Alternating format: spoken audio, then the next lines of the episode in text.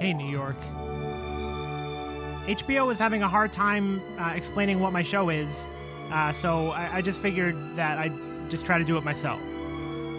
Usually, the host of a TV show is uh, right in front of the camera, and you can see exactly where the uh, voice is coming from, which I guess people like. But in my show, you never really see the host.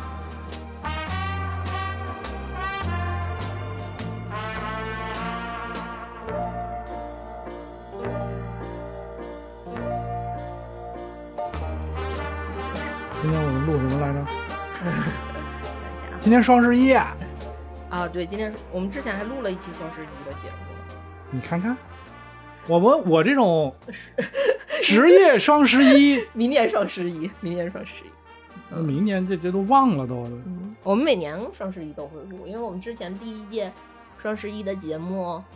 特别收听量特别好。是吗？嗯那你今年讲的双十一讲的什么？我给你纠纠错，嗯，我告诉你什么是真正的双十一。我们就讲不要花钱。这个有每年都是这一个主题呗。没有，第一年不是，第一年是就是你想花花，该花就花，然后第你今年是别花，千万别花。为啥呀？今年反正可能因为是我那那期节目是我和 Yuna 一起录的，然后我们都是做传媒行业，今年传媒行业赚钱特别难，就是穷了呗，说了半天。对，就是没钱了。嗯好吧，嗯我们正式开始吧。嗯，欢迎收听 Hello 电台，这里是老杨。啊，我是小崩。约翰威尔逊《十万个怎么做》是二零二零年由 HBO 出品的六集纪录片，每一集都根据一个具体事件提出一个 How to。它们分别是攀谈指南、脚手架架设指南、记忆力增强指南、家具附魔指南、餐费分摊指南以及完美烩饭指南。我们在观看中时常会产生在看夹杂着大量新浪潮式表情包的编辑社故事之人间指南杂志社纽约分社的感觉。之前我们做过讲述机械种植大聪明翘楚的克拉克森的农场，以及另类养殖业故事《Tiger King》。今天我们终于从乡村走进城市，来聊聊这部充满都市战歌和诗意生活诗意的约翰威尔逊的《十万个怎么做》。搞得那么正式啊！啊，对，这样的话省着大家总说我哈哈哈把那个具体内容给哈哈过了。谁说你哈哈哈了？评论说的很对。嗯，好吧，嗯哎，我觉得这个片儿还是值得一聊，嗯很优秀。在你的推荐下面呢，我在你推荐后，我我特意主动的看了一看，非常好，非常好。我其实是一个非常喜欢看纪录片的人，但是我看的纪录片主要是以这个自然、自然科学类为主，嗯像这种人文科学的我都看不上。但是没想到看了五分钟，竟然没看懂。说这哥们儿拿个摄像机，整天在那录拍，说梦话呢，然后就坚持往下看，看了十分钟之后，慢慢的体会到了，呃，作者的一些我推荐你的用心啊，对嗯你推荐我的用心以及作作者的这种情绪感染我，然后就一下就都看完了，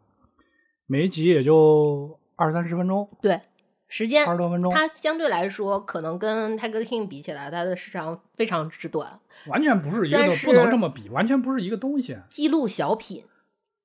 纪录片嗯小品这种感觉吗？时长来看确实是小品，但是信息量之大，呃，生活之丰富，那但他记录的生活之丰富，完全不输于任何纪录片。嗯、可以这么说吧，嗯，可以。是吧？嗯反正而且我觉得他可能会，呃，跟如果我们就跟 Tiger King 比的话，就是他可能 Tiger King 你看完之后，你顶多会有一种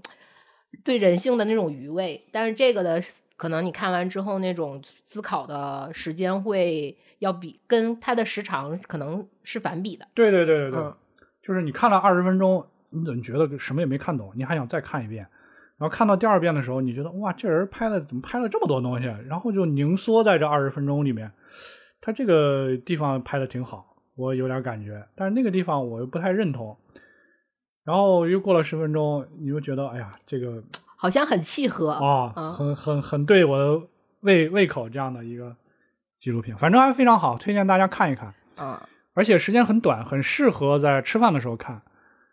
呃，也很适合坐车，反正就因为它时间短嘛，你就不会有那么大负担。我但是我刚开始看的时候，这对我来说是一个很重要的一点啊。我很忙的是吧？好吧啊，你刚搞一个，你对违建的工作不是你看搞一个那个，我就不说你推荐给我的那些，你推荐给我的都不错。嗯我以前爱看的那些大卫·爱登堡爵士的那些，都是一一搞就搞一个小时，你说我怎么能看得了？我就看五分钟，那个熊正在捕鱼呢，鱼还没来呢，我就要干别的事儿了。你说我能看吗？所以二十多分钟的非常好的这种，嗯，但是我觉得还是有得有一个稍微完整一点的时间你去看，因为它其实还挺话痨的，话痨。就是它很多。它它其实你可以一概而过的去跟着他的这种节奏、情感节奏上那种关方式来看，然后还可以，我觉得是那种嗯，就是他他那种片段式的连接，他是这样的嗯我看这个电影的时候有有一些感受啊，后面后面我们再说。嗯但是我刚才又突然蹦出来了一个，就跟你刚才说的一样，嗯我们看这个影片的时候，呃，其实有两种观看的方式。第一种是你每看三到五秒，他在他经常会切换镜头，嗯。他的每一句台词你都停下来琢磨一下。还有一种就是你什么也不想，就跟着他的这个胡逼之路 前行，他他不叫嗯剧情啊就是他的这个想法走，因为他的想法其实他的这个影像的这个纪录片的剧集就是他想法的一个延续，或者是他的想法只是呃在拍成了这个纪录片，每一集都一个主题，所以这是两种的观影的方式，我都挺好。嗯嗯，就是漫游式的对对对观影方式啊，对，漫游式的和什么研究式的，对，对，我们先总体讲一讲嗯这个、这个哥们儿拍的这个这个剧情大致是个什么剧情。嗯你可以先讲讲，然后我们再简单讲一讲每一集嗯它的这个剧情是什么样。一个纽约的呃广告片导演作者 John Wilson，他自己拍的，很类似于我们现在的这个 Vlog，或者说这种小视频的，嗯呃，这么的一个生活类的生活视频小指南，就是这样。嗯就是他每一集都是有一个原因，然后引发一个主题，然后他告诉你这个主题该该怎么怎么办。他的方式呢，就是通过呃，应该是个手持的佳能，我不知道他用的是什么牌机器，嗯好像是个佳能。嗯总之就是一个比较便携的呃摄影机，就摄影。现在很多很多那个小小视频都可以用相机来拍嘛，其实就相机、摄影机都一样或者手机都可以啊，对，都一。样，无所谓。总之就是便携设备拍的，而且是呃只有几个人，不是不这我我仔细看了一下他的一个嗯访谈，他所有的这个影像的资料啊，都不是他就不完全是他自己一个人拍的，但是大部分是他自己一个人拍的。他自己一个人，首先可能是拍了几年的时间，嗯两，我估计起码两年，两年以上，因为他故事六个故事基本上也横跨了两年时间。但是他在访谈里说，他还有一个 B 组哦，我没看访谈，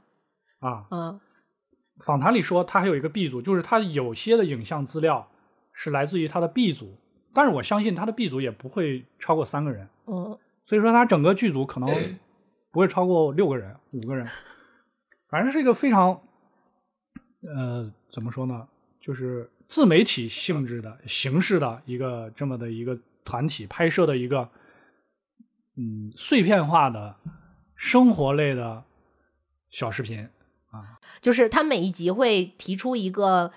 嗯，可能很生活中很常见的一个困惑，然后他通过一个他自己的影像的探索，然后来解答这个困惑。大概嗯是一共这因为是六集嘛，所以是六个困惑。对对这个困惑呢，嗯也是非常非常个人。从某种意义上来说，其实是有不太具有普世化。呃，可能对大多数人来说都没有什么意义，嗯，对吧？对，你你你随便念一下这六集的名字，什么意大利烩饭指南啊，完美啊完美意大利烩饭指南，什么脚手架指南，你说这对普通人，嗯咱别说普通人，对大多数人其实没什么意义。但是这对作者本身和他拍的这个影片来说，我我觉得还是很有意义的。但我觉得观看完之后，我也 觉得其实对我也很很有，对我个人也很有意义啊。是是嗯是是对对对那我们来，觉得对也是对人有意义的。嗯我并没有说所有人 都都没意义了，他嗯，他不会成为 HBO 签约的 签约的导演。这个人是一个，我认为啊，在记录生活方面是一个强迫症，对对吧？对，这个对我们理解这个影片的诞生是很有必要的。我们一定要说，他在记录生活方面，他在其他的方面是不是强迫症，我不知道，因为他也没有告诉我们。他在那个记忆力指南里面不就有展示了他的强迫症？啊 怎么说他是一个强强迫症？也强迫症，我个人觉得好像不是不是很不，它其实是个中性词，是中性词啊。对那好，我们就说他嗯是个强迫症。他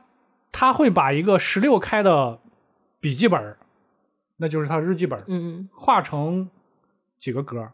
每一天一个小格，就一张纸大概画三三周或者四周吧，就是二二十一个格，或者是二十八个格，四七二十八，对吧？二十八个格。他会把十六开的一个一个纸，就是我们普通的那个嗯书啊，画十六个小格，然后在每一个小格里写大概有五十到一百个单词的样子，用来描述他那一天他干了什么。什么时间？对他呃不会很详细，嗯但是他大致，比如说我今天去上班看到了一条狗，中午吃了沙拉，下午去和女朋友约会了啊，这就是今天。他大致就是这样写，密密麻麻，好多本儿，好多本儿，每一页，他那个书架上，我去我在他那个他那个记忆指南那集里，我看到的就有十几本，这个很恐怖啊，一般人做不到。对我有点羡慕看到那一幕。嗯我们最简单的每天拍一张照片，都不是所有人能坚持的下来。嗯，我们小的时候写的日记，可能也都是为了应付老师。对，所以说，能做到这样的事无巨细的，当时他他自己也说了，他说他呃再往前的时候，他是用笔和纸，就是刚才我描述的这样去记录生活。再往后，等了这个手机和摄照相机便携了之后，他就拍了大量的生活的这个影像资料。他拍这个生活的影像资料没其实没有什么目的，呃，或者说也有一个他在访谈里说的目的。他说他一直想有一个目标，就是说把他记录的生活变成一件艺术品。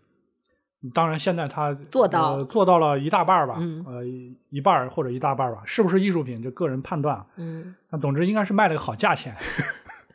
好吧，好价钱嗯，它是不是艺术品就不重要了。嗯但是，所以就是这么的一个人，他他他拍摄了大量的生活的影像资料，他的那个硬盘啊，包括他的录像带啊，他以前的那个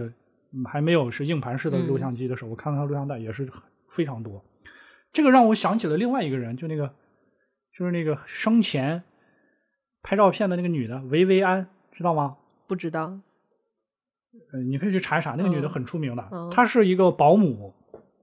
好像是个英国人，不是英国人，是美国人。她是一个保姆，她她一生没有结婚，她就是给别人看小孩儿，她就从这家到那家。她的业余爱好就是，呃，她她应该是一八几几年到一九一九五零年之前，就是美国前几十年的一个一个一个摄影家。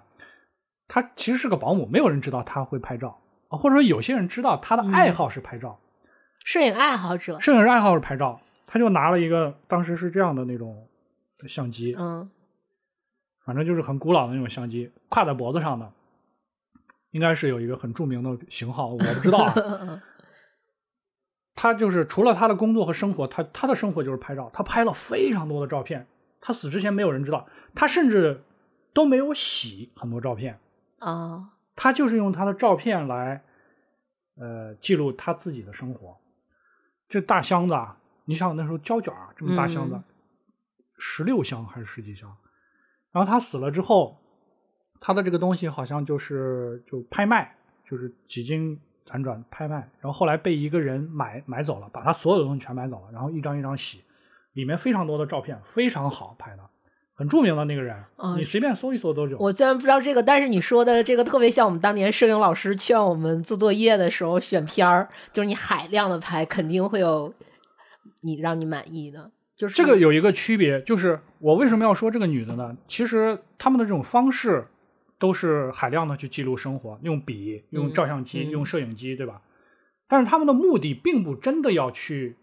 发表。嗯，你看这个女的，只是在于记录。她甚至都没有冲洗，因为当时还没有数码嘛，嗯很早以前了。这个人，他不可能，不可能，那个在这个他做的这个纪录片之前，他不可能大规模的把那个东西发表，因为那个东西太长了。谁会没事儿看一个两个小时的，有一个人拿个摄像机在大街上乱拍的？但是现在这个没有人直播不就是这样吗？啊，这个不一样的。嗯你看直播，你是带着明显的目的性的。你看游戏直播，我就是要看他打的好我我不。看直播，但我理解别人看直播对不对？他一定是带着目的性的。但是姜威森他拍的这个影像，起码对他自己来说，当时是没有目的性的。嗯你去看他这个，你也是为了从这个过程中寻找目的，而不是说我要来逗乐，我来看一看。当然，现在有可能有目的性了，因为他发表了。所以就是这么一个人，他会用照相机，其实就是摄像机啊，拍海量的视频，疯狂的记录自己的日常生活。也还有有一点，我我要说一下，在在我们进入这个剧情介绍之前啊，嗯就其实还是从一个小片段来阐述了一下这个人是一个什么样的人。就我看了一下他早期的，就是在这个剧集之前的，嗯他拍过一个五分钟的小短片。这五分钟的小短片就是拍他的室友 的一天，就是他室友起来了，然后穿上衣服，然后去煎蛋，煎完蛋发现什么烟没有烟了，然后去去下楼，然后下楼的时候接到个电话说你另外一个室友说你帮我把 DVD 还了，然后他他就把衣服穿上，然后也没有拿 DVD，也没有去买鸡蛋，然后就去大街上溜了一圈，溜了一圈，然后溜了一圈，买了包烟，然后抽了两根，看了看美女，然后回来了，然后当时他给这个他那个五分钟的片子讲的就是。也是起了一个类似的一个标题，叫什么嗯什么什么室友什么的一天指南，类似于这样。就是他很早就开始做这件事情了，这是一个非常有强迫的、有记录习惯的这么的一个纽约的有怎么说呢，叫有点追求的导演 拍出来的，嗯拍出来的这么一一一部叫纪录片也好，叫 vlog 也好，就这么一个人，我觉得这个对理解我们这个接下来要讲的这个剧情很有帮助。嗯，它跟普通的东西不太一样。对，你知道他是什么人，你才能知道他拍了什么东西。对对对对对，那我们现在就来介绍一下分剧情。你先念一下每一集的标题。第一集是攀谈，然后第二集是脚手架架设，第三集是记忆力增有关于记忆力增强，第四集是家具父呃关于家具父母儿的问题，第五集是餐费分摊，第六集是完美烩饭啊。啊，其实猛一听，其实都好像挺没什么意思，甚至有一些生僻。什么叫脚手架？而且你知不知道？你在看这个之前，你知道什么叫脚手架吗？，我对脚手架其实有很大的迷恋。对是吗？对对对对，还有这么一段往事，对对为什么要迷恋这玩意儿？因为很多电影里面，就是它这个就是脚手架架设指南里面也提到，就是说在很多电影里面会有嗯非常经典的桥段是跟脚手架有关的。举个例子就比如说，我很喜欢呃《银翼杀手啊，对，《银翼杀手》》，里《。银翼杀手》的大结局的时候，他们在一个非常对对对，下着雨，然你这么一说，后突然也想起来了，很多确实有对对一些就是对对，包括那个那个那个成龙的就不说了，包括嗯蝙蝠侠好像对跟在上海拍的那个，好像也是在和小丑，是不是蝙蝠侠黑暗骑士也有脚手架？就跟小肯定是有，因为他他这里面就聊这个问题，说在大部分的这种动作片电影里都会加，而且他说完这个问题，我也特意注意到了，包括我昨天昨天晚上看了上汽，但是在这之前没有没有注有意到，对，甚至你可能就忽略了，你看，这个就是这个片子的 神奇之处，是吧？对，就有共鸣了。我昨天晚上看上汽的时候，就是他第一段看什么？大就是上汽，漫威新的一个英雄的一个上海汽车通不是不是上汽是那个 我知南德、道了啊，那个呃新的英雄，对新的英雄的东呃亚洲英雄，对，里头还有梁朝伟。然后他的第一段大的大场景的打斗戏，就是在一个废弃的一个大楼，然后在脚手架上打架，然后而且他拍的就是因为我正好看了这个片，就是看了这个，在这个是在我看这个十万怎么做之后的嘛，哦然后我还特意注注意到，因为他拍脚手架的那场戏里面，很多打斗的动作也非常成龙式的，哦就因为成龙式成龙式的那个打斗是你是很看得多，你是很熟悉的，他也非常成龙式的那种打斗方式，因为他就是一个美国。呃，美国拍的中国文化的电影，所以他会想要拼命的加入这种东方神秘元素，然后你就会，哎，就一下子就注意到他了。但是嗯，呃，你会觉得很有趣，你你知道吗？刚才的那个嗯那个那个是那个问题，就嗯是那跟你迷恋脚手架有什么关系？不，这主要就是银，我特别喜欢《银翼杀手》，然后《银翼杀哦手》最后那段就是有脚手架，然后在废弃的大楼，我对那种、哦这个就印在了你的这个对脑海里。对对一旦就是我看到脚手架或者是那种废弃大楼，包括尤其是下雨的时候，我就会有那种看《银翼杀手》结局的那个情绪在，哦对对对然后自己脑补出大段的那种对白，然后那种诗诗歌性的那种东西。我给你讲嗯讲我和脚手架的故事。我我是在一个小城市那个长大的嘛。我上初中的时候呢，我们那个校舍就是就是要搭脚手架，要脚手架，暑假的时候要翻新。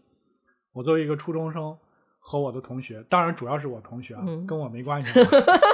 感觉不是个好事儿。听着这个，我有一个朋友系列，嗯放学的时候，由于我们急需要去买黄家驹的歌词，呃，不是那个磁带，磁带啊，还有一些其他的磁带。但是问题来了，我们没有钱。但是有一个新的机遇出现了，有脚手架。脚手架和脚手架连接的地方是要有很多那个铐子的，你知道吧？就类似于铐子一样的东西，它其实是起到把两个脚手架十字形的把它固定住，就那个东西，学名具体叫什么我也不知道，就是就我们就叫它铐子。嗯，三块钱一个，卖给收废收品的。废品的人，你这跟偷井盖有什么区别主要是我同学，啊？我主要是在旁边怂恿他。我们曾经偷过一些，换取了一些精神食粮、嗯 Beyond 的那个磁带啊什么。这个是我第一次知道那个东西，我在初中的时候就知道了这个东西，脚手架的乐趣以及收益。果然是不一样。不要强调精神食粮，你还强调收益吧？好吧，呃，刚才我们那个每一集的标题都讲完了，嗯，然后我们来大概你，你可以讲讲对你印象比较深的，或者你比较喜欢的是呃哪一集，其实我以及那一集讲了什么？我比较喜欢的是脚手架那一脚手架搭设架设指南那一集啊。那集里有什么？因为他，我其实看这个，我我在推荐你之前，我第一次看这个片子的时候，嗯我等于是我看了前十五分钟左右，没太看进去，就关掉了。但是后来事隔大概呃小半年，然后就又想起来这个事儿，就觉得回味回味那十五分钟好像还挺有趣的，就是又、哦又打开了，然后哦接接下来就一发不可收拾的看完六集，然后推荐给你，是一个这么样的一个过程。所以它其实好片子，好片子都是需要耐心的。对然后真正的好片子都是需要耐心的。所以说，它其实你第一次看的时候，在它那种叙事的方式啊，包括对，不它的不是很能一下子能。对对对，它是那种让你会很发散性的那种叙事方式，会让你觉得有点乱，或者是或许有一点点无聊。但嗯是我觉得脚手架，我特别喜欢脚手架这集。首先是我自己对脚手架的这个认识，包括他最后他阐述的那个观点，我也非常非常触动我，是这六集里面最触动我的一个点。嗯然后，呃，我特别喜欢他，也是因为他其实脚手架是完全一个，呃，把他这六集的这个模式或者是这个模板，它其实一个叙述逻辑的模板是非常清晰的去能够概括的概括出来的，就是能整理出来的一个可见性的整理出来的，因为其他的可能就没有那么你能不能给我说一下，他这个我们就以脚手架这一集嗯为例子啊，他是怎么就开始拍脚手架了？他为什么？我我来简单叙述一下他拍脚手架这个这一集吧，就是你给我以及观众对朋友、听众朋友对对对，就简们讲一讲。单简单来聊一下脚手架这一集嗯。首先，他最开始、呃想探讨脚手架架设指南这个问题提提出，是因为在纽约，他是一个纽约人，然后在纽约嗯随处可见的脚手架，然后他就探求说为什么会。首先，他会提的第一个问题就是他探究说为什么会有这么多的脚手架，然后就出现了一个呃类似于市城市基建的一个条令，他把这个条令的最开始很认真的说出来，这是他唯一一个认真的一个对待的一个问题。哦，我想起来了，是因为有一个对高楼上面掉下来块砖，是一九七九年纽约发生了一起事故，然后导致了一个就是导致有有丧生了呃。有一个人死掉，然后所以出来了一个地方性的这么一个法规，然后所有的就是大厦上，大厦上面掉下来块砖，对对把人砸死了。啊，然后所以他就要求说，必须每年每五年接受一次外立面的安全检查，所以才会出现这么多的脚手架，这是一个强制性、强制性的。不管你的大厦是否坚固，对对以及你自己是否做了，每五年都要必须做一次，对对吧？然后所以在这这个特别大的城市，然后就出现了莫名其妙出现了这么多的脚手架，然后他就开始，他最开始是做了一个类似于脚手架调研，调研，就是他拍了一，因为脚手架是固定的，但是它上面比较人性化的可能就是所有的工人，然后他就用自己的自己的方式归纳了一下 所有工人的分类，然后就有的人是干嘛干嘛的，就是给他们做了一个分工，然后之后就呃由脚手架，就是他。脚手架可能是枯燥的，但是因为这个城市的人们的原人们的想法的问题，然后就出现了很多脚手架的装饰，以及在脚手架下的这些生活的人的一些，呃，他随机采访了采访了一下这些人，因地制宜的使用了这些脚手架，就有点像我们刚才说，就是说我为什么会对脚手架会出现这样的迷恋的一些奇妙的我觉得那些人并没有对脚手架产生迷恋，我也觉得你也不是迷恋，你只啊不过是记住了，记对对对，他的印记忆里面，嗯。然后之后就由脚手架探讨到了一个，就是他对这个莫名存在的东西，然后探讨。我觉得不是探讨，是应该是他自己的臆想。不不不，他这他在这个时候其实有一段是对于呃发问是吧？嗯，不是发问，算是脚手架的一个延伸，就哦是他会出现很多，因为他已经长期的在这个城市出现了，他变成了一个标志性的、暂时性标志性的一个符号，然后他就由由此来变成了一个对于脚手架。衍生的艺术的一个探讨，它虽然哦就是首先是一些现代的我们看不太懂的莫名其妙的装置艺术，然后他在在里面就马上就说到了一个关于电影性电影里面出现脚手架的这些，啊，就是刚才啊，对对对，们说的、我们说，他主要说的是成龙的，然后包括《银翼杀手》对呃虎胆龙威，也对这些这些电影，然后零零七里也有。嗯，然后他会归纳一些这些在电影里面出现脚手架元素都意味着什么。就比如说我们刚才说的大量的打斗戏呀、会提供一个就是让戏剧冲突更明显的这种场景。通过这些电影里面，他就又回到了，就是他一堆艺术探讨之后，又回到了现实生活。就是说，比如说他举了蒂凡尼早餐这个例子。然后就是当时的蒂凡尼早餐里面非常标志性的那个代表浪漫的建筑，现在也被脚手架手包包裹了，我们就没有办法再重新回到那些没有脚手架的生活中当中。然后他就去新奥尔兰参加了脚手架展会，然后以此脚手架行业展会，对行业展会，然后采访了当地的一些人。这段我印象很深。对对好像说，嗯、在美国脚手架的年产值好像大概是几十亿美元。嗯，呃但是我又有点嗯理解，因为你看啊，呃，美国应该是最早的这个有大都市的国家了，对吧？可能英国跟它差不多，英法美德差不多，也就这几个国家。就特别是美国，就是这种高楼，现在印象里好像高楼最多的应该是密度密嗯密集程度啊，好像还是纽约吧，对吧？就电电影里一演都都是纽约吧，对对对要不就是纽约，要不就是迈阿密，反正就高楼。所以它那个楼很多年了，它不像我们中国最近二三十年甚至三十年前才开始有这么高的楼，所以它那个需要大量的建筑外墙的维护。不管是主动的还是被动的，所以它这个产业还真的我当时没这么想，我当时想的就是，其实所有的这种公共所谓的可能强制性的公共基础建设，其实背后都 拥有都隐藏着巨大的财富和巨大的机会。我是嗯，我是这么想。然后之后随后就是，呃，因为他参加了这次展会，回来之后跟也是跟一群有趣的人聊聊了之后，回来之后突然不是间出他被现了被展会的组织者给赶出来了。啊，对，但是他在展会外围请别人喝咖餐啡厅、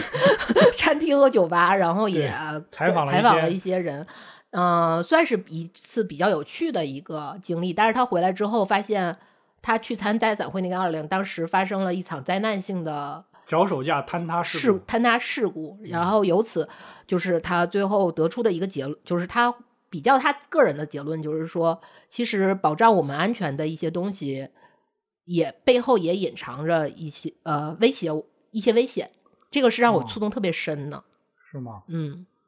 你你想影射什么？我没有影射什么，就是我就是一个事物的两面性嘛。但是你可能我们都知道，所有的就是一个最简单的二分法，一个最粗暴的二分法。但是这个东西有时候你你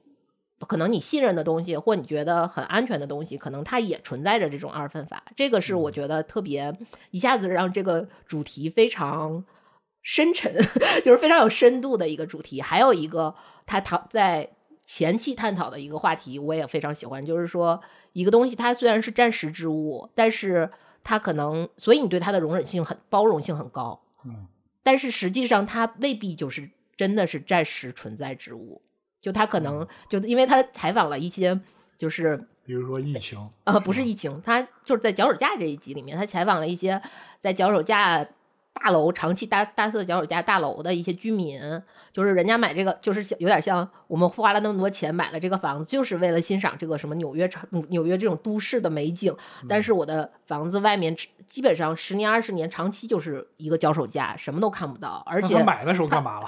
那个时候可能没搭，或者是他觉得可能不是每五年他还是要对拆一他，他觉得可能就要拆，但是有的其实他虽然说是每五年，但是有的就一直在存在，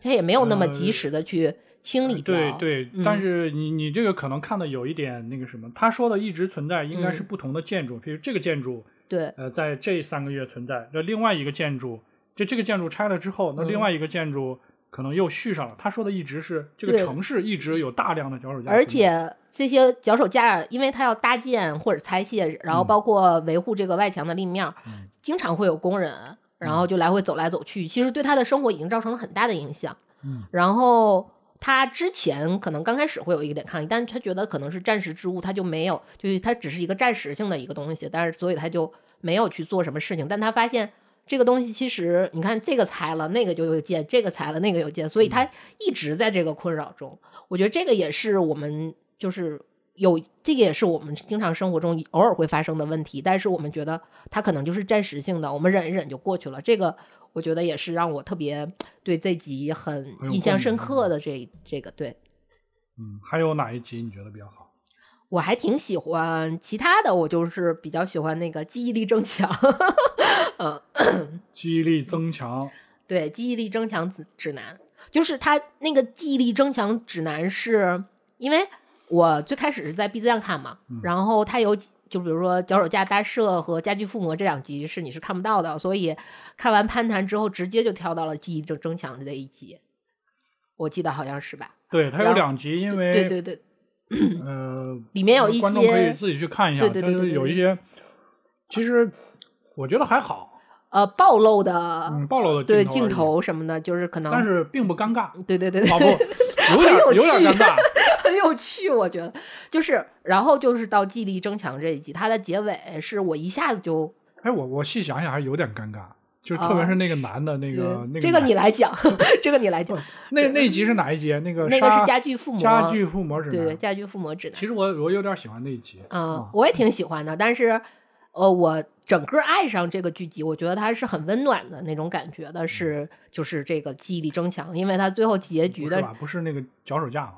脚手架稍微有点觉得它很有深度，但是哦。我觉得就是温暖，非常开心，就是记忆力增强，是因为它在结局的时候，因为我们可能比如说我们所谓的曼德拉效应啊什么的这些，然后会对一些东西产生，它其实就探讨了一些这些记忆力的问题，然后最后可能我们会探讨在生活中出现一些。所可能是奇怪的幻觉，也有可能是我们被篡改了什么诸如此类，不管原因如何，但是他最后我特别喜欢他去超市贴贴纸那一段儿，就简直就是华记忆增。强，对记忆增强指南，对对，对对对对。记忆增强指南我有点忘了中间讲的是什么了。啊、记忆力增强指南，他前面是先说他觉得就是我们经，因为他就拿出来他所有的那些你说他这记录生活的那些小本本儿，哦对展示他的那些，然后他就觉得中间他好像去一个什么地方了，对他首先是先去采访了一个就是靠记忆力参加比赛的一个哦，搭建那个记忆迷宫、蒙古人，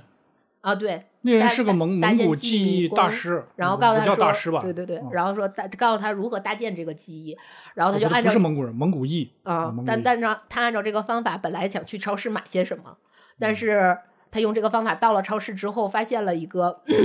曼德拉，就是也是曼德拉效应和外星人。等一下，我我对这集我一下突突然想起来，我 记忆增强了，对记忆增强了。你学会了他的方法，你看我就给你搭建这个记忆迷宫，然后你就想起来。他那个我印象特别深，就是可口可乐中间有没有那杠？对，还有就是他有我从来没有见过那个有杠的，你见过吗？我见我好像见过，你印象里他一直有那个杠是吗？，对我印象里从来没有那个杠。听众朋友们，可口可乐就英文啊，嗯可可 C O C，然后我去给你拿一块儿，C O C O 是吗？可口可乐 不是。C O C O 杠。C O L 啊，总之啊，对对对，就是正确的嗯可口可乐的英文拼写嗯是有一个那个连接符的。对呀、我印象里从来没有那个连接符，在我的世界里，可口可乐就是直接一个单词一个拼写。下面是一个波浪，下面是两啊对对对条波浪线是吧？对对嗯对，那样像安踏一样嗯什么玩意儿，反正就是有有一个那个，但是嗯不会单词中间是没有连接符的。有他一说，我说哎，我也是啊，我也曼德拉了，我也。嗯 你要解释一下什么叫曼德拉效应？呃，就是曼德拉是一个人，然后我觉得这个大家应该都知道南非总，统对对对。然后大家在很多年前就觉得他已经死了，但是实际上他在现实生活中是存活的。他在人们的记忆中死了无数次，但是他其实一直很长寿，一直在存活。就是这个是一个这进监狱进了很久嘛，对，因为他有可能有一些不同的新闻，包括我们可能对南非时局的不同的这种刻板印象的理解，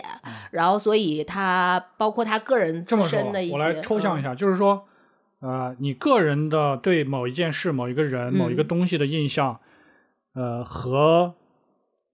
其他人或者大多数人，或者说他真实、客观、客观存在，假如有客观存在的话，是完全不一样的。嗯对。就像我我印象里的可口可乐没有那个连接符那个杠，嗯但是其实是有。当你意识到是有那杠的时候，你再去看可口可乐，全都有那个杠。这种的效应叫曼德拉效应。对对对，然后但是这个也，我觉得也是它跟其他纪录片一个特别有趣儿的点，也是一个有有有区别的点，就是比如说他提出了一个所谓的曼德拉效应，因为很多在我们看的这种大量的纪录片里面，如果他提出这个，他会根据各种提提出各种数据，然后各种分析，非常严谨的给你解释说它什么叫曼德拉效应，它是怎么造成的，它影响了些什么，多么深刻的影响。但实际上，他就是去参加了一个所有人觉得自己被又又去参加了一个行业协会，对曼德拉行业效应就是要不然这些人认为我的记忆是被外星人强行篡改了，要不然就是认为是多重宇宙，对多重宇宙，就是他是用这种方式去给你解释这个，就是带入这个词的，嗯这个也是他特别有趣儿的一个地方。嗯啊、然后但是我最喜欢的就还是它的结尾那一部分，就是因为他们长期记记就是一个。其实是他们的一个生活用品，他觉得那个是应该是怎么拼写，是有只有一个亿还是只有是有两，但是实际上是有两个亿的，是那个奶酪是吧？还不是是一个清洁剂。哦，清洁是 breathe breathe 对对对，就到底是有一个亿还是两个亿，但是很多人记得是两个亿，但是就是反正它是跟你进一样的是完全你这个很难描述的。就首先你要理解什么是曼德拉效应，嗯并且在你自己身上体会到了曼德拉效应，并且最后你又去篡改了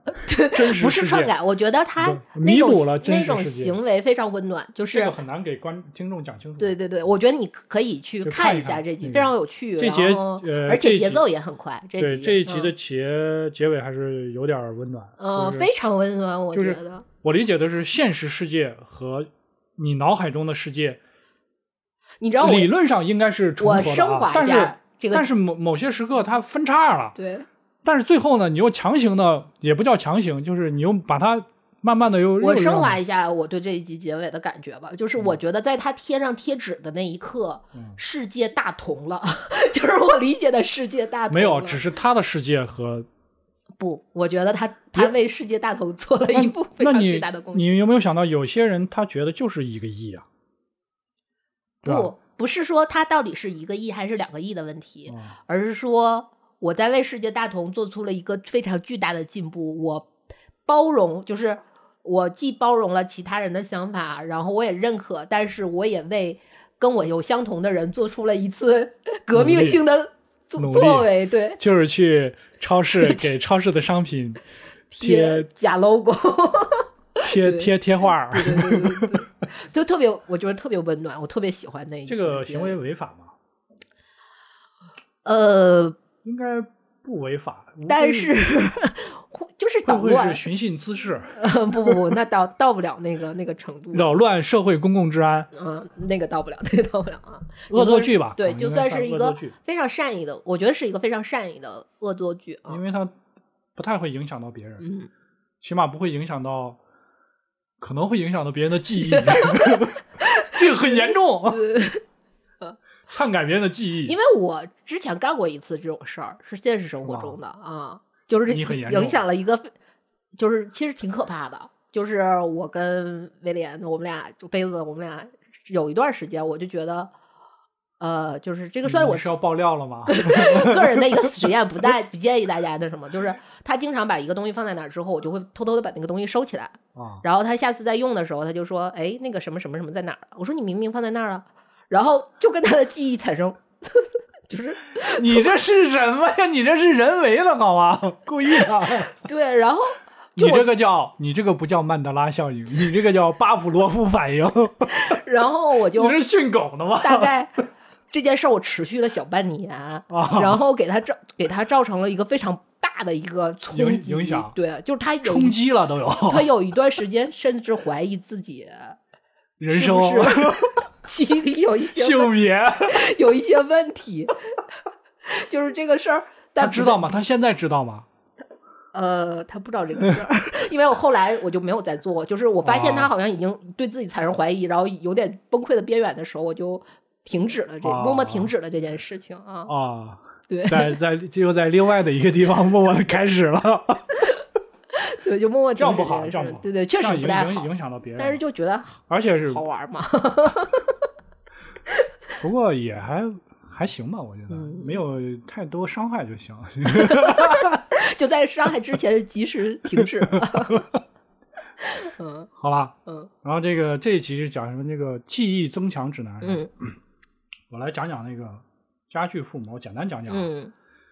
家具附魔这个其实和我们中国有些长辈的这个行为有点像。我觉得是大部分八十年代生人或者再往前一点儿，其实你去八十年代再往前一点，亲戚朋友家做客，你经常会遇见这个问题，包括呃，这个会是一些人的困扰，对嗯某一些人来说，但是有的时候太过分了，就就变成不好的嗯一个、一一个体验了。它是什么回事呢？就是它 就是它这一集讲的，就是有些人啊会想把自己所珍藏的东西给给给固化掉。就什么叫固化呢？就很多种方式、啊。时间停止了，可赛。有有的时候是你你，比如说你想珍藏一面一个叶子，那你就用塑塑胶、硅胶把它给封起来。塑胶塑胶啊，塑胶，这也叫固化啊。那他举的比较典型的，当做题目的就是说，有些人家里的家具，他他觉得这个家具特别好，就不舍得用，或者说弄坏了，他就拿一层膜把它给完全的塑料那膜还挺厚的，嗯，大概有要有半厘米或者说两三毫米厚的，嗯不是那个普通的，不是我们普通的塑料袋，就是一个专业的附魔，甚至于还有专门的店，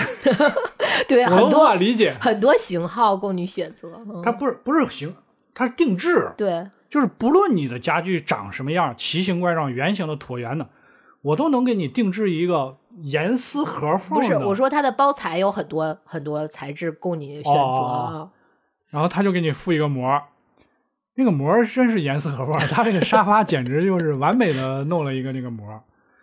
儿。就很多人家给沙发上覆膜，或者说给桌子上贴膜，其实都是为了把它怕它弄坏嘛。你比如说家里有猫，或者好清洁，对，家里有猫，嗯，那他这集主要的出发点，他为什么要去弄这个？就是因为他家的猫老挠他的抓沙沙发，嗯，啊，把他沙发挠坏了，他就想去给这个沙发保护一下，弄了一个新的沙发套啊，买了个新的沙发，然后又给挠坏了。然后他说那这怎么办？然后发现了覆膜的这个东西，然后就展开来说，啊，非常有意思。嗯，我就想说，为什么这一集它没法播呢？就是没法在 B 站上播。对，说点不能播的是吗？啊，这个不能说点不能播。嗯这个腹膜，你可以大家可以引申一下，很多地方都有膜，包括我们人体其实也有很多膜，所以这个腹膜，它就是这个膜，它要掩盖的，它不叫掩盖，就盖住的东西有，也也许是一个人体，所以嗯就继续再说，我就不多说了，大家自己去看就行了。总之，这集非常有意思，让我觉得很有意思。但是我我最喜欢的不是这集，我我只是嗯觉得这集最有意思。我最喜欢的还是最后一集，就是那个意大利烩饭那一集，啊就给那个老太太她的房东做意大利烩饭。呃，最后也和这个我们的生活连接上，嗯疫情来了。嗯前半集他讲怎么去做一个完美的意大利烩饭，他想给他的房东老太太，他管她叫妈妈，嗯给他做一个意大利烩饭。但是后半集因为疫情来了，所有的事情都改变了，然后就这样的一个小故事。这两集我还是比较喜欢，当然脚手架整体来看都都挺优秀，都嗯不错。嗯，我觉得他是，因为我刚才提出了一个怪所谓怪人的一个理论，嗯，然后但是你虽然很不赞赞同，但是我跟你 详细的说了一下之后，你又表示好像有那么一点点意思。我觉得他特别有趣的是，因为他在里面遇到了很多现实生活中，呃我他们身不叫遇到他的采访，对我们身边嗯，他主动可能会出现在我们身边的人，嗯包括他会参加一些奇奇怪怪的所谓的展会，或者是这种聚会聚展会展啊会，然后然后包括就是这一类，我觉得是呃，因为我我我能理解他是，我觉得怪人，我就是要提出一个怪人的这个概念嘛。嗯，我们平正常自己来说，就是我们是很平常的人啊，很普通的人啊，什么什么的。但是有时候，呃，我们被人说成怪人的时候，我们我反正我个人是啊，我心里会有一点小高兴，就是那种你的你的独特性，你个人的独特性，好像是一种变成了一种小夸奖。嗯，我觉得这里面有很多人就有一点这么想被点，认同啊。这就里面有很多人，就是你会觉得，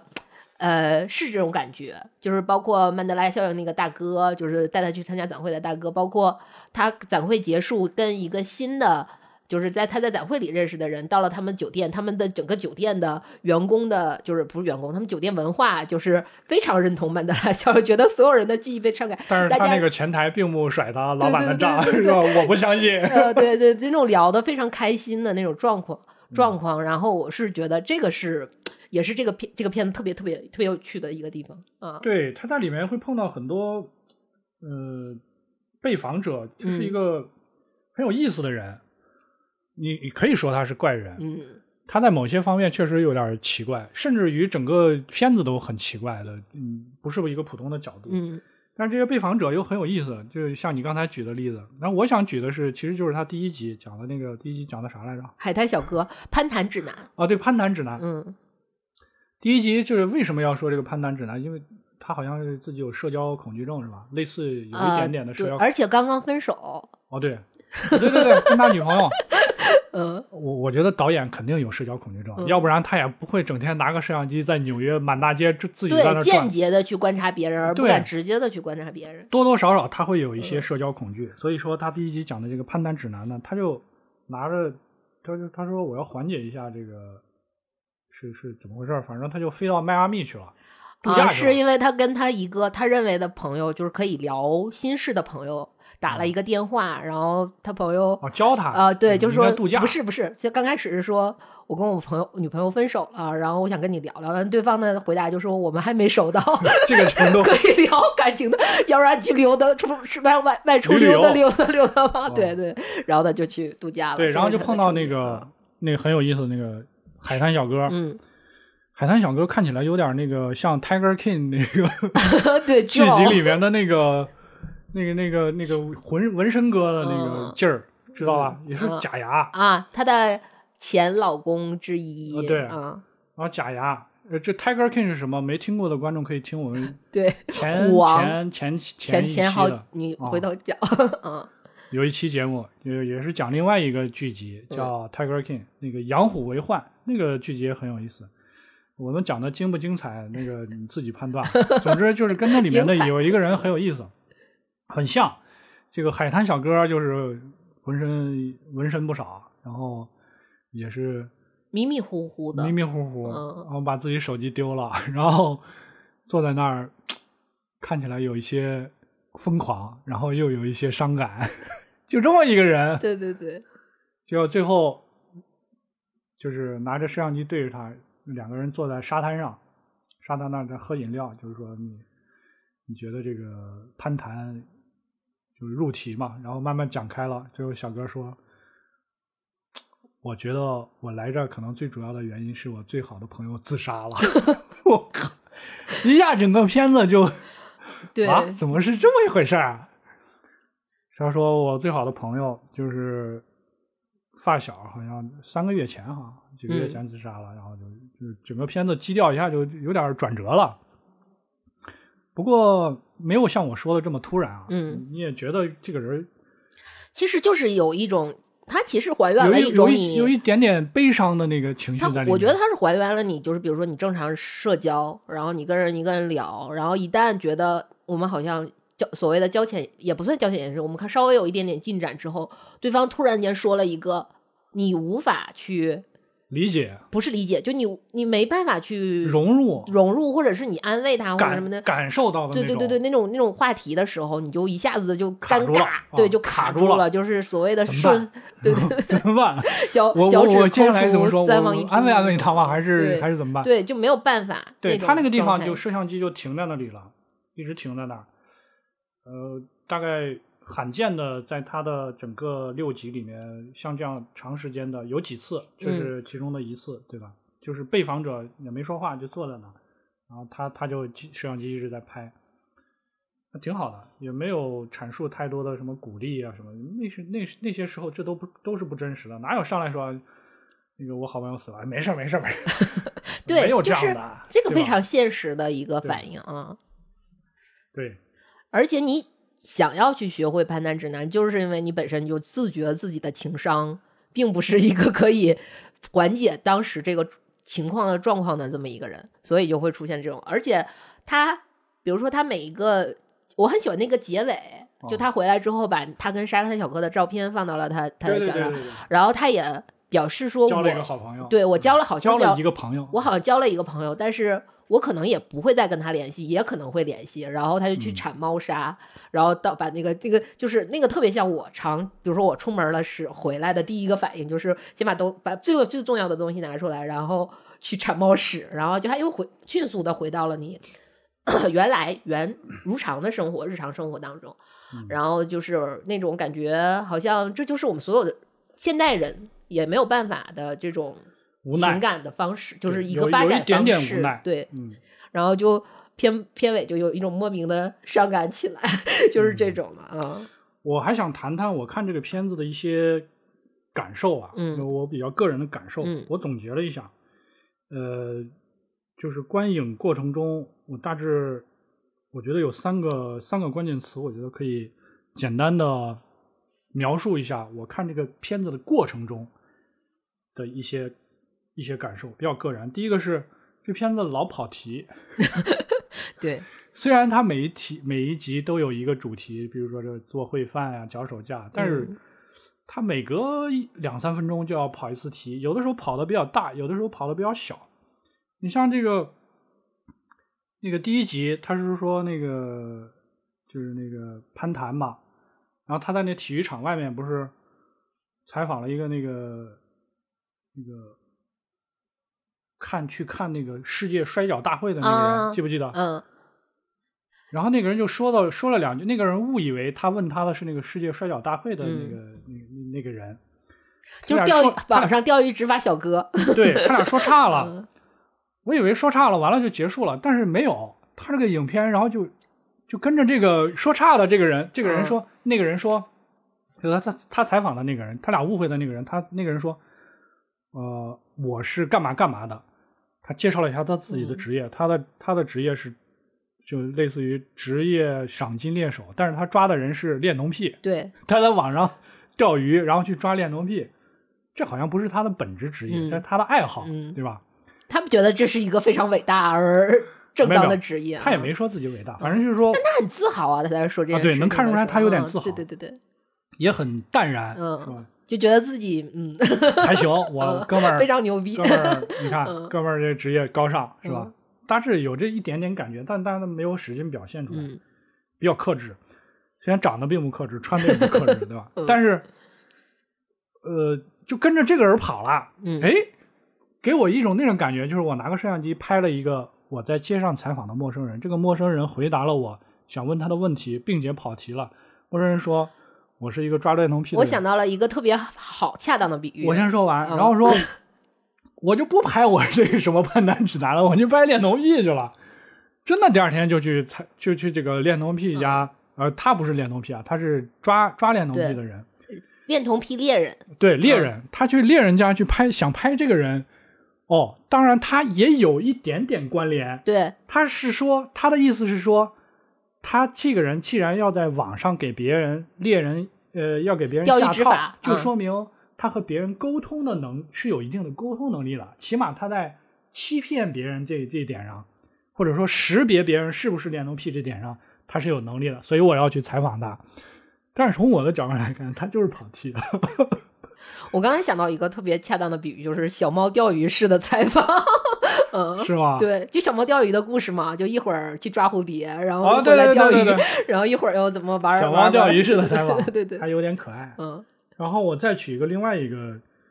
一个那个例子，就是讲那最后一集，我比较喜欢那个意大利烩饭那个，他不是碰到嗯。一个意大利老哥嘛？嗯。意大利老哥在街上受他采访之后说：“别采访我了，我直接去走去我家去，对。然后我给你做，我我就会做，对我就会做，我拿手，哥们儿牛逼。”嗯然后然后就去了，这去了之后就很很搞笑。这哥们儿就说：“你要这么做，这么做。”然后每到一道工序就喊他老婆，喊他老婆就说：“莫妮卡，米饭放在哪儿啦？对，大米放在哪儿了？对，然大米放在哪儿啦？这个锅，这个炉怎么用？那个锅在哪儿？那个油，对，然后就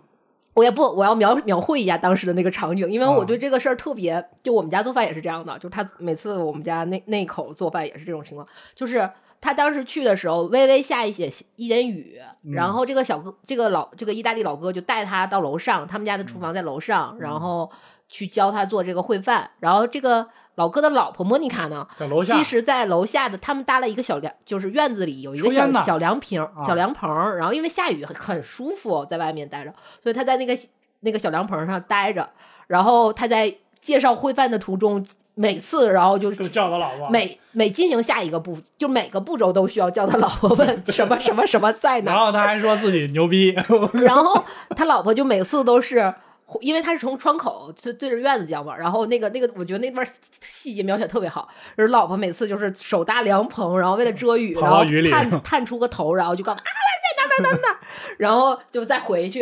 就想哎呀继续舒服的抽烟，然后大概停不到三秒钟，因为继续下一个步骤他又要什么东西，然后他就又喊，然后他老婆就又告诉他在哪哪。大概重复了三四次之后，他老婆特别无奈的放下了，熄灭了烟，是跑回，就是冒着雨跑回家，然后嗯把他那些东西拿出来。我觉得这个就特别生活细节。嗯，对这点就是我就觉得也也不能叫跑题吧，嗯，我在推翻我我我的这个印象 嗯，他起码或者说他它有一定关联。有一点点关联，但是后面我要说的就纯跑题了，就是这个这大哥给他做完意大利烩饭，正在做还是做完了之后，就给他嗯展示了一下自己的艺术品啊，自己画的好像是。对，然后他自己画了一个那个美国的那个沙漠，就是那个五十一州亚利桑那州吧，好像不是说有外星人嘛？然后他就阐述了自己的理论，他说：“他说我们都是外星人和外星人杂交的后代，其实我们也是外星人。”这完全和这个绘漫没有任何关系。但是呢，他就是就是播了，就是嗯剪进来了，嗯就是用了大概十几秒，十几秒对这个片子来说，其实是一个比较长的一个小段落了，对吧？因为它大部分的那种配合自己台词的影像，其实都是三秒五秒就就就切走了，就是用十几秒来表现一个人的一段一段理念，这已经是一个比较长的段落。但那个人说，就是我是一个外星人，我们都是外星人。然后这个摄影机又停滞了，所以说第一个感觉是让我觉得经常有点小跑题，嗯但是其实呢还有一点点关联，就是这种若即若离的感觉，嗯有一点点迷人，知 道吗？迷人，对，嗯，第二个勾人啊，啊，对，有点勾人，呃，对我来说确实有点迷就这种，其实就是好像能说得清楚，又说不太清楚的对对，这种就就就是这种朦胧嗯距离感。对 然后第二个让我觉得有意思的是那个贴切，嗯呃，合适，这这什么贴切什么合适？是他那个台词，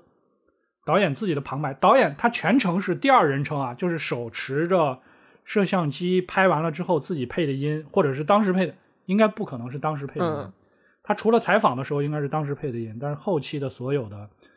呃声音都应该是后期他自己加的，他自己说的话。就是旁白嘛，嗯哦，对，旁白，你说的比较专业。嗯旁白和这个影像的贴切程度非常之高，以至于让我在很多时候都产生了共鸣。会心一笑。嗯笑没笑，可能心里笑了，嗯嘴上可能没有笑，因为我也比较严肃的哦人，对是一个很克制的、严肃的人。嗯，克制严肃的中年人啊。所以这个我可以举个例子啊，就像，呃，就有一集里他说要去买那个去去脸上青春痘的那个包，啊，这不是去青春痘的药就祛痘膏啊，祛痘膏。然后他这个说这个这句话的同时呢，他就配了一个影像，这个影像就是大街上纽约街头有一个车开过了一个呃在地上的充满了果酱的面包，然后把果酱碾出来了。我就觉得这俩急，嗯普及了一下，特别像我们挤黑头啊、挤粉刺啊、挤那个青春包、青春痘包的那个这句话的那个感觉。嗯所以他的这种，他他就这样的情况很多啊，我就不一一嗯列举了，非常多。他通篇可能都是这这种方式来表达他的这个这个意思的。这是第二个，然后第三个，第三个我觉得是比较真实、比较自然。当然，纪录片都真实啊，嗯呃、但是他这个真实是那 King 也不太真实。对我们 讲的前一个纪录片，那个就有点真实的虚虚伪了。真实的谎言，谎言的真真实。他他那个也叫真实，他那个叫荒诞。然后他这个真实是什么真实？特别是我想强我想说的就是这种被访者，呃，和他当时拿着摄像机的时候，他这种真实和自然，呃，不能叫真实吧？我觉得还是自然要更嗯准确一点。就是就被访者没有什么，也许有的被访者有被他剪了，但是呈现出来的基本上都没有嗯那种我们在其他的片子里看到的那种被访者的呃客套啊、做作啊，呃，就是思考，甚至都没有那种简单的思考，我都是都是我们日常的这种用语就没有说那种所谓我们讲的直白一点，就是端着，啊，或者是修饰，或者是过于美化和过于端着可能都要嗯更高的那种、那种访谈了，就是坐下来的那种访谈它都比一般的那种街访，我们在抖音里经常看到有那种街访是吧？就就就街街街头采采访访啊，啊街边街头采访不是街访就是不是那个随机街访性的、随机性的那种，比那个还嗯要更自然一点，更放松。对，更放松。经常是这个，这也是他经常小跑题的原因 之一，因为我们平时聊天 对，也很难很发散的。呃，在十几分钟、二十分钟内只聊一个话题，经常都是聊这个聊聊聊，然后又回头又聊这个，然后一会儿又去聊那个。我们平时聊天也都是这样的，所以他这个影像也都是这样的。这个是给我给我非常大的三个和别的不太一样。我觉得，呃，其实你这么说来，的我觉得他跟让你非常喜欢，跟你接特别接近的原因也像这样，他很多很像我们日常聊天，包括你说的那些。呃，他的跑题或者他的特别具象的，很像我们，比如说我们就是发微信，然后我跟你随便想起了一个事儿说说，然后可能我觉得情绪不够，我要发个表情包给你，然后发个动态表情，然后你能理解到我说的这个夸张程度，或者是手势，或者你给我发红包，我给你磕一个什么谢谢老板的那种，大家都有那样的表情包。然后可能我们说完这个事儿，可能就无限就突然间想起了另一件事儿，就跳跃了。它特别像那种我们日常聊天儿，对，然后一次很很飞很飞的很飞的那种聊天儿啊。是吗？什么什么叫很飞啊？我不懂。就是 这，我觉得这个可能要同性之间才行。就是我经常比如说我姑娘和姑娘说，我昨天晚上做了一个梦，然后就是然后就是说了一下描述了一下梦，就这个感觉，就这感觉，这感觉我在其他的电影里、电视剧里。呃，也曾经也有过，就第一个就是那个穆赫兰道啊，穆赫兰道有的时候也会给我这个感觉，就是这种感觉是自然的说不清楚，你懂我管它叫法国 新浪潮式的表情包，嗯，对，它是一种，你就觉得它就应该是这样，嗯，对吧？它再多一分减一分，这就不是生活了，不是正常的自然的状态，不是这个被访人呃这个真实表达出来的。所以说这点他做的特别好，包括我最喜欢的剧集《火线》里面也给我了这样的感觉。嗯，这就是美国人的生活，这就是他们的枪战，这就是他们的这个呃美美国警察和坏人的这个关系。这是给我的三个印象吧。我是觉得它里面还有一个，比如说它，嗯。我们我们一直在说它跟我们传统看的这些纪录片有有什么不同，然后我觉得它这里面可能打头的时候就是就是有不同的，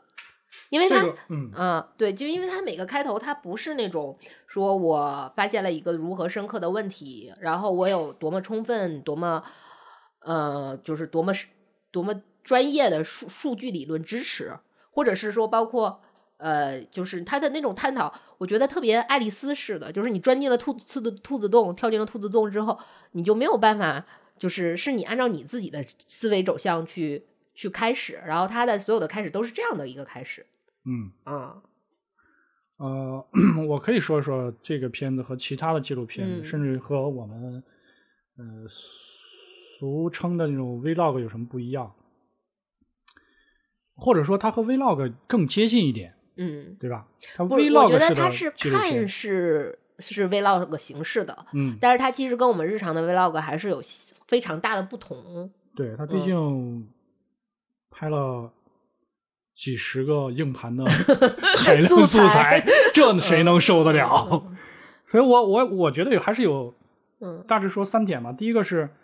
它这个纪录片非常非常的主观化和个人化。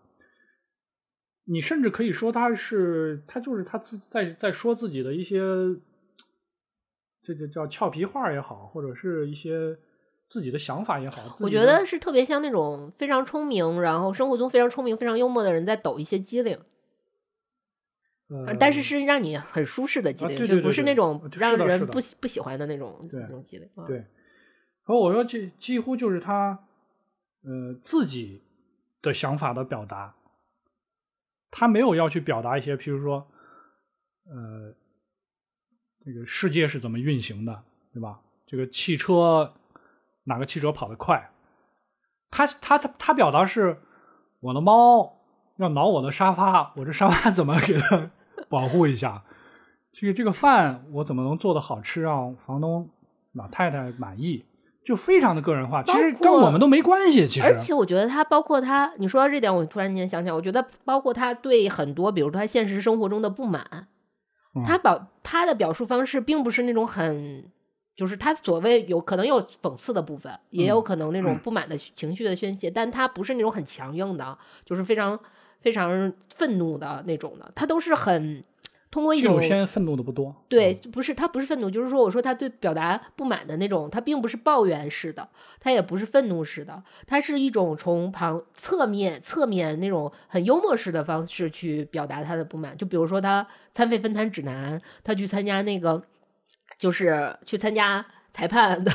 他觉得世界上最公平的人可能就是裁判了。那我就去参加裁判的这个活动聚会，然后发现他们其实还是充满了不公平。对，嗯，然后相对都是对这种这种形这种方式的。对相对的而言呢，我们也也会看一些比较比较规模的宏大的嗯纪录片，我们看过看过很多啦。这个 BBC，你说爱登堡大卫爱登堡爵士那些吗？那个他那个不能叫嗯宏大，他那是另外一种自然纪录片，还不太一样。我想说的是，呃，集体性质的纪录片，不是就他这个就跟他相对的嘛。你看他这个是个人的，嗯他自己拍、自己剪、自己说、自己配旁白、自己配台词，那可能就几个人。但是我实际上我是前两天才，但是还有另外，你听嗯我说，还有另外一种纪录片是几百个人一起工作，就呃可能时间上不是同时的，嗯呃空间上也不一定同时，但是它是一个组织，他拍出来了一个纪录片，这个纪录片叫什么什么什么啊这样的啊这种啊上天了啊下地了 嗯。哇三十年这种纪录片，我认为啊，我个人认为啊，嗯。于建啊，其实跟我没什么关系，嗯。反而是啊，你看我们平时的生活，往往发生重大改变的时候，都是我们自己意识不到的时候，或者说我们我们十年之后再去看十年之前的那些重大改变，当时你根本意识不到，但是反而是生活中的我家的沙发被猫挠了，这个我觉得反而跟我关系那你岂不是更共鸣一点。那你岂不是很喜欢《脚手架搭设指南》里面，后来他在河边遇到那个钓鱼的老头，对啊，那钓鱼老头就是很 酷啊，简直就是神一样的人人物。那个钓鱼老头说的那句话，就是那一季的点题呀、对吧？嗯，说了什么话我忘了。大家可以回看一下。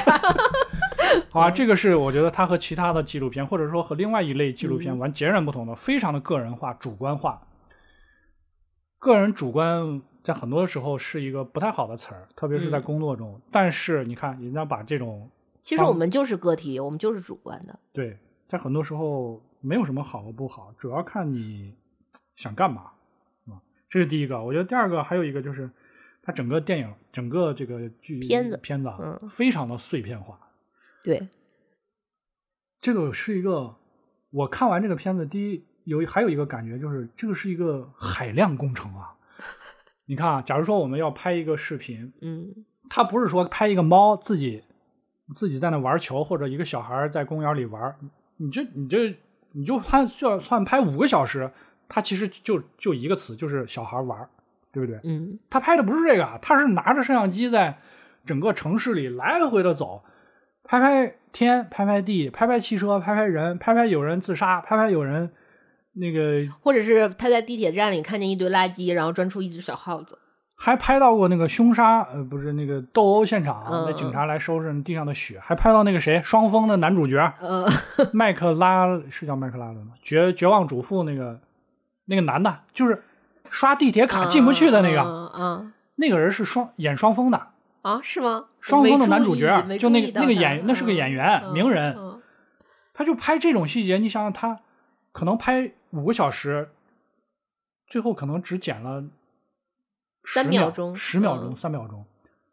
这是一个他要在每一每三秒、每五秒的这一一帧一帧，或者说这一系列的这个，他要打标啊，嗯他要给打标签啊，打完标签，他要把这些标签重新组合起来啊，哇，这个工作量，他那个访谈中说的啊，他说。嗯他自己说的，不不是没有数据考究啊，说，呃，那个导演问他的，就是访谈的他那个人那个导演说，你知不知道，你剪的这六集的二十五每每一集平均二十多分钟的这个所花的时间，比就剪辑的时间啊，比《权力游戏》还要多。比《权力游戏》整季还要多。他说我不知道，就就是就告诉他，就说嗯你他花了多长时间去剪这个东西。他拍的这个时间呀、要比这个《权力游戏》拍的时间还要多多很多，所以他这个是一个非常碎片化的一个一个记录方式，非常的细节化，非非常的呃细碎。那同时又带来了另外一个点，就是说能把这么细碎的东西通过刚才我们说的那个东西组织起来，这个是一个很难的事情。你看他为什么？我认为他说的这六集事情看起来不是那么呃主流，或者说看起来比较另类，没有什么太大用。没有什么呢？嗯因为他要从这浩瀚的影像资料中抽抽象出来一个主题，并且找到相有足够的素材支撑这个主题是比较难的。他很难说刚一开始，他只是有一个动机，但是你想想，他拍这个家具覆膜指南或者脚手架指南，我觉得对他后期的这个剪辑是一个非常大的挑战。你不可能把所有的脚本都写好，然后而且再去拍啊它这些跑题都需要中间有一个合理的联系，所谓的合理的联系。嗯对，呃，这这一点让我想起了另外一个事情，因为它两方面，第一个是拍大量的坚持碎片，第二个是把它抽象化，找出一条主线呈现出来。其实这是两个能力。那我们中学都学过，有一个那个哥们儿，丹麦天文学家叫什么叫什么来着，反正就忘了。嗯嗯他一生记录了三十多年，就记录行星的，就是我们现在太阳系的九大这这些行星啊，嗯他可能没有发现冥王星啊，但是这几个主要的行星他都记录了，他就记录这些行星今天在哪儿，明天在哪儿，今天就是上去了，明天下来了，这个是第一个能力，呃，就是坚持的记录和和和和碎片化，因为他当时还比较老，他是牛顿之前的人啊，嗯。嗯，没有摄像机啊，也没有天文望远镜嗯，他只能用眼睛看，用毛笔记录，记录了三十年，好像是三十年，我记不太清了。就这么一个人，但是我听你这故事特别像那种没讲完呢，假的。这是这是真的。嗯，就丹麦天文学家，我们高中学过的还是初中，我忘了。但是好多高中、初中课文都是那种假。不不，这个是真的，这是真的。。然后呢，他就他就证实了第一个能力，你要坚持不懈，然后记录，然后和这个，当然他记录的信息是碎片化的啊。嗯第二个人来了，他的助手 开普勒和开普敦还是开普勒，根据他记录的这些东西，呃，思考、研究、计算、抽象出来行星三大运动定律，变成定律了。呃，第一大定律是什么来着？好像所有的行星都是围绕太阳椭圆旋转吧？啊，第二大定律是什么？面积还是什么？第三大定律是什么？它抽象出来了这三大定律，这这两个工作都很重要啊，对不对？前面是基础，后面是升华，升华之后才会有更高的升华。马上又来了，牛顿就是在这个叫开普勒还是开普顿，我忘了，应该是开普勒。开普顿是南非首都，好像 开普勒。对啊，开普勒。嗯然后牛顿就是在开普勒的行星三大定律上进一步的抽象、数学化，当然也离不开最先刚开始那个研究三十多年啥也没搞出来，最后留了一堆记录数据的那个那个哥们儿的基础上，得到了万有引力定律。你看啊，我看了一个纪录片，能想到了这么多知识。这是我的觉得他他他第二个和其他的纪录片不一样的，他是在这个基础上的。其他的纪录片都是有一个明确的目标，哦，咔就开始拍，对吧？我今天就要拍这个北京无烤鸭，论是事还是人还是物还是一个文化现象，对就不断的去围绕这一个主题，无不断的去深挖，而且是直线性、非常线性、线性的这种的。对。第三个是其实就是一个技术技术的不可，只有最近五年十年技术发展到现在这个程度了，它可以用呃硬盘，可以用这个磁盘，可以用照相机、手机，包括我们自己去这样海量的技术，够便宜。你以前拿照相机去记录，你他妈贵死你，对吧？胶卷越来越贵了，嗯现在反而是胶卷远远可能要，我估计以后要贵于硬盘了，对吧？你只有技术发展到现在的这个程度，你才能用出现这样个人化的用现在的这种技术来实现这样的一种这种记录影像的形式，所以这个是和其他纪录片完全不一样。器材成本省了，但我觉得人力成本其实也挺高的。它那种那种大量的数据啊，你说它是人力成本高也行，那是成名之后。嗯，他在卖给 HBO 之前，他的人力成本我相信并不值钱，对不对？嗯人力成本是一个动态浮动的嘛。我们学生的时候写篇论文就没什么人力成本。我成一个科学院中国科学院院士，你让我再写篇论文，那很贵的是吧？所以这个是浮动的。所以这三点我觉得是和其他的纪录片完全不同的，反正和我看过的其他纪录片，它更接近于我们现在的现在当下，甚至是就这两三年。你想想，它第六集的时候疫情刚来啊，它第六集的后半集是疫情来了，就是我们现在发生的事情。当代都市迷茫的文艺青年 但是我觉得它跟就是这么不靠谱。它的形形式很像 vlog，但是我觉得它还跟我们长时长期在这种视频网站上看的这种短视频网站上看到这种 vlog 还是有一些区别，因为我们现在知道这些短视频网站就是不管是情感类的、生活类的这种的，那种纯粹是娱乐，呃，对，它会有一些比如说人设的搭建啊、脚本啊，包括后期的剪辑什么的，但是实际上它会有一些，也会有一些毒，就是鸡鸡汤喂给你，不管是有毒还是没毒，鸡汤就的投喂。我们刚开始可能会稍微接受的程度会呃稍微好一点，但是其实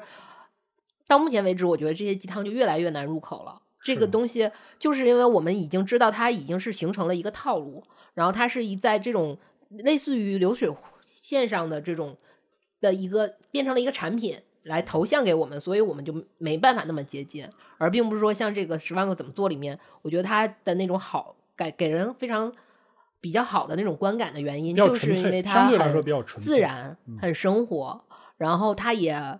也。有一些个人的东西会跟你产生共鸣，就是我们又要说回脚手架搭搭建那一期，他就在里面就说他曾经是一个，就是我说的那个战士之，我们对战士之物的这种无视和宽容，就是他里面说他当时工作是一个拍电视购物的一个呃摄像还是导演还是现场导演还是执执行这种的嗯，然后他就觉得。就是脚手架的那个存在，就有点像他当时的那个工作，收入一般，然后也每天做同样的事情，然后也不知道，就是好像这样一直下去也是可以的，就是这种那种感觉是很像我们，就是能抓能是指我们现在都市人的那种所谓的痛点，然后就会产生你情感上的这种共情，嗯，嗯。片子讲的时候，我说每隔几分钟，他自己其实也会抒发一下他自己的感想，在片中抒发一下他自己当时的感想。嗯。这些感想呢，就没有什么振聋发聩的那种现实指导意义，现实指导意义，都是他自己的一些臆想而已，嗯对吧？起码在我看来，这是他的臆想，那个臆啊，一个口。我而我你说的这个，我觉得还有他那个你所他的那个自我感想，还有一个特别好玩、特别好的地方是特别舒适的地方，就是他，比如说，因为他都是，比如说采访了一些人，然后他会发表一些他自己的，但是他都是发表他自己的感想的里面，其实没有对这些人，比如说怪异行为啊，或者是这些莫名其妙行为的。对，没有评价，没有什么评价，只是他对于自身，我你先说完。对他自自身的这种，就是啊、就是一有自自身反反思，我想说的这个嗯评价，因为有些影有些电影电视虽然没有旁白评价，但是镜头会评价。对，他这个里面你说的是虎王吗？Tiger King 吗？对嗯镜头剧情会评价。他这个纪录片里连镜头评价几乎都没，我反正我是没看出来。就是你那种感觉，就是我做好我自己，就做好你自己，就是永远是那种我做好我自己嗯都没有表达出来。我觉得他就是一个相对自然的记录啊。嗯我我我就不说话了，反正就开着啊。你要是尴尬，那就是尴尬；你要是焦虑，那就是焦虑；你要高兴，那咱就继续来；你要不高兴走了，那我就去采访别人了。嗯 反正就就这样的一个一个状态。啊，还有一个很有意思的片段吧，呃，我印象很深，但是不知道为什么刚才忘了。可以讲。就就第一集里面，他有一个片段，他在讲嗯什么忘了。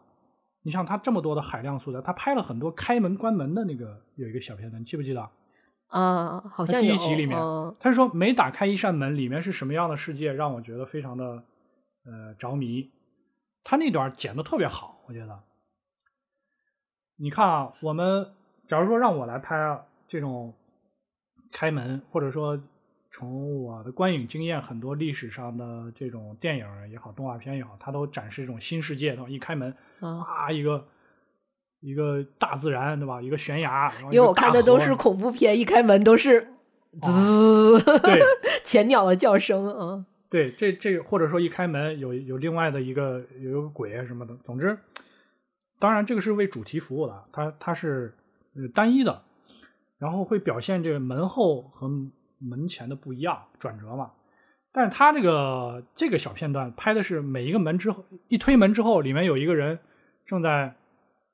里面就是一个咖啡厅，然后马上切到下一个，又又推一个门，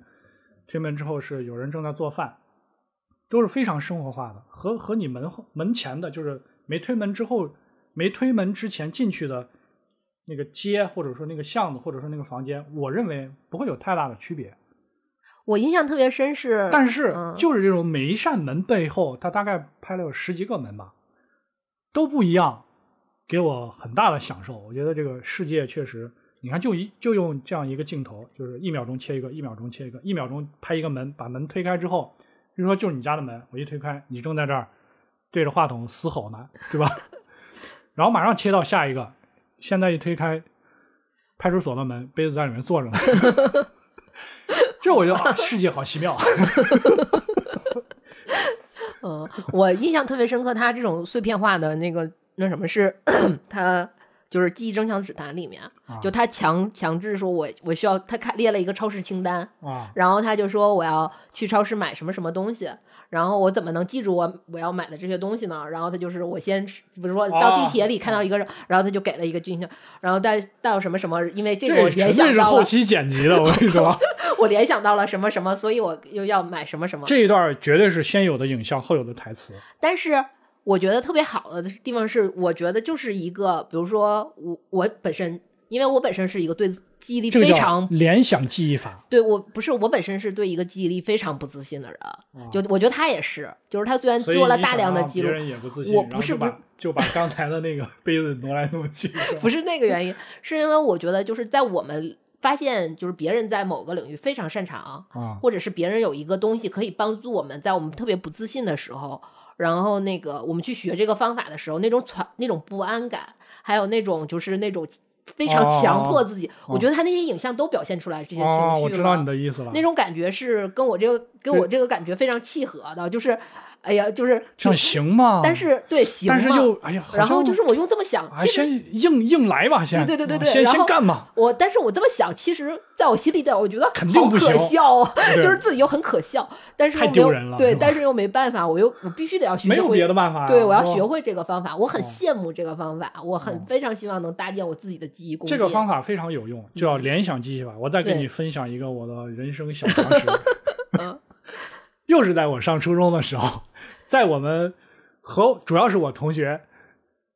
又是我有朋友系列是吗？好吧，我们上了一节嗯。英语课，这个英语老师教了我们，就是他当时就是英语老师一般都是比较，我认为啊，他嗯接触的东西比较，他他就教我们这个联想记忆法，我都没听说什么叫联想记忆法，因为我们大家所有人都记不住那个单词，他就教了我们这个一个这个严肃这个单词，严肃的严肃，严肃知道吧？怎么拼吗？serious，、嗯他写在这个黑板上，把这个很大写下来，serious。然后我教你们联想记忆法怎么记这个单词啊，这个单词很长啊，对初中的我们来说很长。初中的我们连这个 apple 都记不住，那你们是有一点点问题。我这个 serious 叫严肃。我教你们怎么记啊？你看 s，s 是不是一条蛇？很像吧，一条蛇、s 嘛。嗯 e，e 是什么啊？眼睛啊，对吧？e 对眼 e e 和眼睛是嗯，还是比较容易联想的啊。它长得也有点像个眼睛嘛，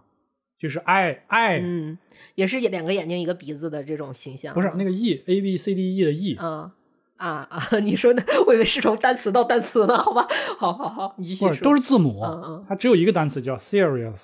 我正在教你这个联想记忆法，你严肃一点。第二个是 e 啊，e 这个我们知道那个单单词那个眼睛那个首字母不是 e 嘛，嗯对吧？嗯是吧？蛇眼睛，第三个单词第三个字母是 i，第四个是什么来着？嗯，我想想，我给你搜一下，你的机你的联想记法不太好用啊。总之最后就是蛇的眼睫毛。哦，眼睫毛应该是 r 嗯 s e r i i 就是 i，嗯，最后是呃 u s，对不对？应该对了啊。对，O U S。对嗯 o u s。我跟你连起来啊，就怎么联想呢？就是蛇的眼睫毛 s e r，对吧？嗯蛇的眼睫毛 r 就是眼睫毛。眼睫毛嘛，嗯对不对？蛇的眼睫毛 i 嗯 i 就是 i 嗯 i 就是这个字母 i，嗯那个 o 嗯是套，嗯就是个圈儿嘛，嗯就是爱套。然后我们是 us，嗯，蛇的眼睫毛爱套我们，你想想是不是有一点点恐怖，有一点点严肃？是这样，因为这我就记住了，虽然刚才磕巴了一下，但是记住了。嗯，我这么说，我其实对这个联想记忆法，我其实很早就接触了，就是因为在我们小时候，原来这个大家都学过，对，大家都学过，就是因为我们在我们小时候，其实带家长都会带你参加一些这种奇奇怪怪的班儿，就比如说记忆联想法啊，啊什么手，你叫猪脑手算，猪脑就是打转盘儿那个，哦，嗯那不叫猪脑好吗？我们就那叫叫猪脑猪算。啊，我们就叫猪脑。然后那个还有那个手算，你知道手算吗？就是用手指算算，我知道，但就是是我没有学，我我觉得纯粹不靠谱。挺挺有有一些有一些有一些可原量有量子一些道理翻书法那个，啊，量子翻书法那个是、哦那个不不不，就是这些我都尤其对这个联想记忆法，我是觉得我有我有我在我幼小的心灵里面就会觉得，就是我首先要记这个东西，我已经很费劲了。我还要去发明一套理论，我要先记住这套理论，然后再去。发明啊，人家有啊。但是他们呢，让我就是你让别人发明，然后用别人的呀。但是你要去学那套理论，你也要花花费一些时间，而且像刚才你讲述这个严肃的这个单词的这个这个联想，我你就觉得，你以后一定会记住的。你记住啊，蛇的眼睫毛爱套我们，记没记住？我觉得很荒谬，很羞耻，就是你我这种记住以后不要跟别人讲，不就不羞耻了吗？我自己知道这件事，我也觉得很羞耻。啊，自尊心这么强、对？对，就是自，而且我其实我觉得我个人是一个算是想象力很丰富的人，啊，但是我觉得我的想象力是需要合理的，就是联想记忆法的想象力不，丰富。想象力不合理。想象力根本，我跟你说，想象力丰富根本就不应该和合理不合理牵扯上任何关系，它不存在这是合理不合理。处女座最后的坚强，你要理解它。就是我必须得想象力丰富，但是我要求它合理，这个是哦处女座最后的坚强了。然后我就觉得。就是挺尴尬的，就包括那些奇妙的比喻和奇妙的联想，我就觉得，就是我看就是那个记忆争强指南那块儿，就他嗯。在做那个那一块儿的时候，我就能感觉到我当时在学，或我在在接受那些所谓的共鸣了，共鸣了。对，就是那种那种又尴尬又羞耻又强迫自己的嗯。那种感觉，那个影像特别好，就是是我那种共鸣到，就是活着的感觉，是吧？又尴尬又羞耻，就是他太太还得活着对，还得 活着，还得上班还得勉强的活着那种感觉啊，就是嗯挺好。嗯总之，这个片子非常的不错，推荐大家看。我觉得我们结尾可以就聊说那个啊，还没有结尾吗？啊还还不去吃饭吗？啊，这这是最后结尾，这是最后，我就想我想做这个结尾，就是一句话，啊、一句一个问题，一个问题。对，啊然后一个问题就是，我当时推荐你看《虎王》的时候，你觉得虽然很好看，但是你觉得看完之后情绪不是那么好，不会推荐给别人。啊、嗯但是这部呢，这部我应该我已经推荐给别人了。是吗？嗯，啊，不错，比上一部强。这部我用一句话总结，这部是一个你看完一定会有一点会引起你的共鸣，一定会有一个片段、一句话，或者说一个影像呃一个影像嗯会引起你的共鸣。当然，呃，不是所有人啊，呃，都市人吧，都是 稍微年轻一点的人，嗯你整天生活在那个山洞里，或者说、呃另外一个世界，也挺好，我我挺向往非都市的生活。但是我们现在仅限于，因为它影影片讲的是个纽约人，嗯所以一定会引起你的共鸣。嗯行，那今天就到这儿吧，感谢收听《黑色电台》，这里是老杨，嗯，拜拜，小汪。嗯，红姐。